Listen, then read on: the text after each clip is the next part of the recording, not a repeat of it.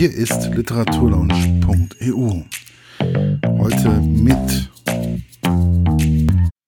Hallo, mein kleiner Freund hier und ich haben euch etwas mitgebracht. Ein Ritterbuch.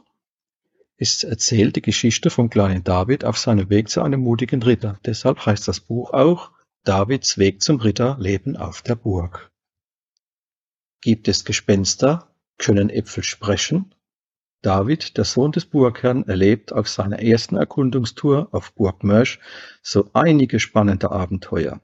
Gemeinsam mit seinen neuen Freunden überführt er einen nächtlichen Dieb, befreit einen armen Jungen aus der Knechtschaft und fiebert mit beim großen Ritterturnier.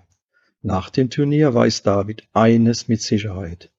Er will ein mutiger Ritter werden, genau wie sein Vater. Das Buch ist im Medu Verlag erschienen und der Autor heißt Karl-Heinz Huber. Hoppla, das bin ja ich.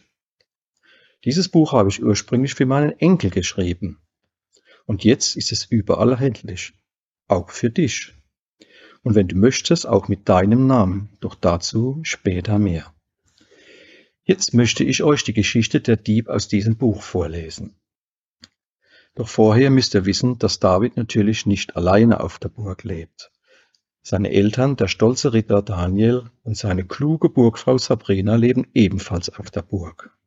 David hat auch Freunde, da wären die Küchenhilfe Helena und der Stallbursche Hans, der sich um sein Fohlen Feuerwind kümmert. Gemeinsam erleben die drei viele Abenteuer und David wird auf dem Weg zu einem Ritter noch weitere Freunde finden. Doch nun genug der Vorrede, es geht los mit der Geschichte. Der Dieb. Es war ein schöner sonniger Morgen. David war auf dem Weg zu Feuerwind, dem Treffpunkt der drei Freunde im Stall. Helena und Hans waren schon da und unterhielten sich ganz aufgeregt. David fragte, was denn los sei. Helena erzählte von einem Dieb, der jede Nacht Lebensmittel aus der Küche stehle.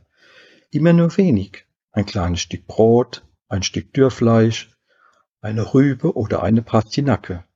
Auch wenn er immer nur ein wenig isst, geht es eigentlich gar nicht, dass er einfach alles wegnimmt. Der Küchenschiff ist schon außer sich und will den Dieb, wenn er ihn fängt, bestrafen.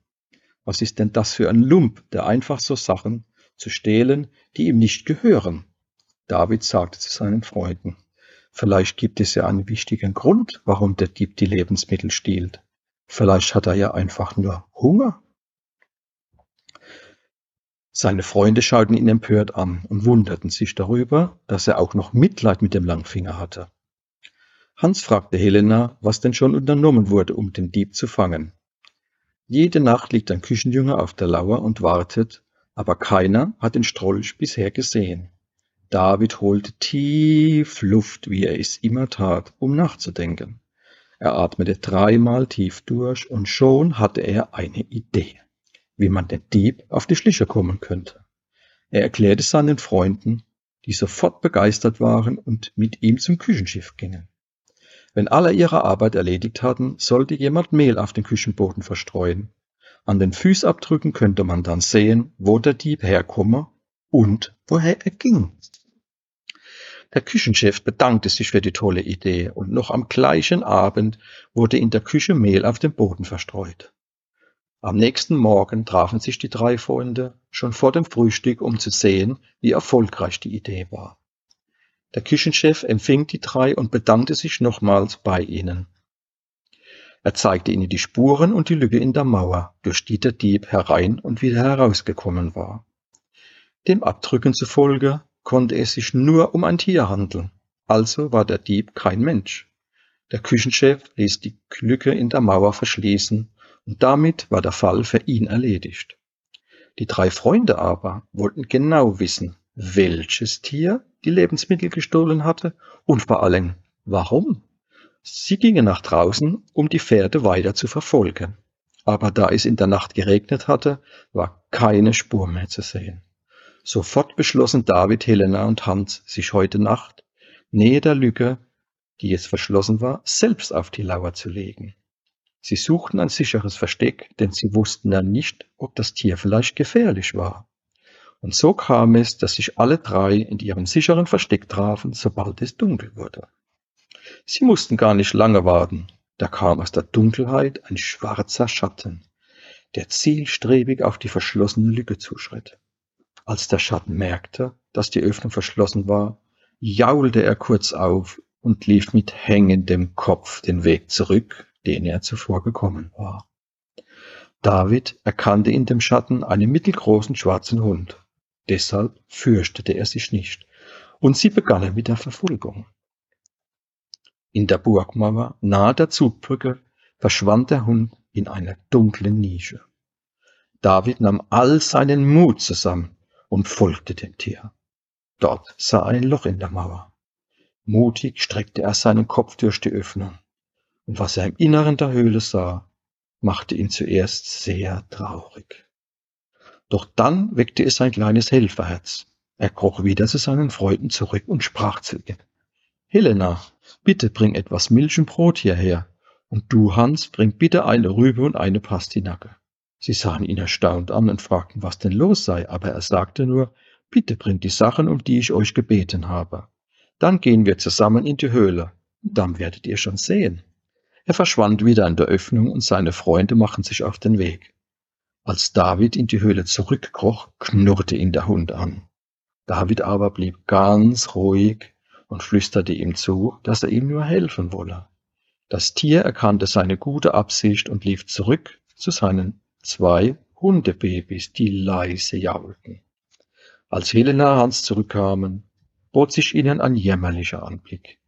Die zwei Welpen waren ganz abgemagert und hatten bestimmt großen Hunger. Sie fütterten alle drei und dann wurde viel gestreichelt und gekuschelt. Die drei Freunde gingen jeden Morgen und jeden Abend zu der Höhle, um die drei zu füttern und zu streicheln. Nach einer Woche sagte Hans, dass es so nicht weitergehen könne. Die drei brauchen ein neues Zuhause. Er hatte gehört, dass der Hund des Schäfers verstorben sei und er dringend ein neues Tier benötigte, um seine Schafe zu hüten. David fragte, ob der Schäfer auch ein guter Mensch wäre. Immerhin hatte er die Hunde sehr lieb gewonnen und wollte wissen, ob es ihnen in ihrem neuen Hause auch gut gehen würde. Hans sagte, komm mit, das werden wir herausfinden. Nachdem sie mit dem Schäfer gesprochen hatten und davon überzeugt waren, dass er ein guter Mensch war, holten sie die drei Hunde und übergaben sie ihrem neuen Herrn. Man sah sofort, dass sich alle vier gut verstanden, und der Schäfer bedankte sich auf das Herzlichste bei den drei Freunden. Und wieder hatte David ein tolles Abenteuer mit seinen Freunden erlebt. Und alle waren glücklich und hatten gelernt, dass nicht immer eine böse Absicht dahinter stecken muss, wenn jemand etwas wegnimmt. So, das war's in der Geschichte von Dieb und ich hoffe, sie hat euch gefallen. Es gibt noch viele andere Geschichten in diesem ersten Teil zu entdecken. Im zweiten Teil der Reihe entdeckt David die Kurpfalz und im dritten Teil bereist er als stolzer Ritter ganz Europa. Wie am Anfang erwähnt, könnt ihr das Buch mit allen drei Teilen auch personalisiert bestellen, also mit euren Wunschnamen. Dazu müsst ihr nur auf meine Homepage gehen, die hier unten steht, und dieses Formular herunterladen. Dort könnt ihr die Namen ausfüllen und später spielt ihr die Hauptrolle in diesem Buch. Eure Eltern, Großeltern und viele Freundinnen und Freunde können auch dabei sein. Und dann kommt dieses Buch zu euch. Ist doch toll, oder? Und das Besondere, dieses Buch ist ein Unikat, also ein Einzelstück und somit ein ganz besonderes Geschenk. Auf meiner Homepage, die hier unten immer noch steht, gibt es noch viele weitere Bücher zu entdecken. Kinderbücher, aber auch Bücher für Erwachsene. Also schaut doch mal vorbei. Ich freue mich über jeden von euch. So, das war's für heute. Der freundliche Herr Huber aus der sonnigen Pfalz wünscht euch eine gute Zeit. Das war's für heute. Bis bald bei der Literaturlunch.eu. Euer Markus.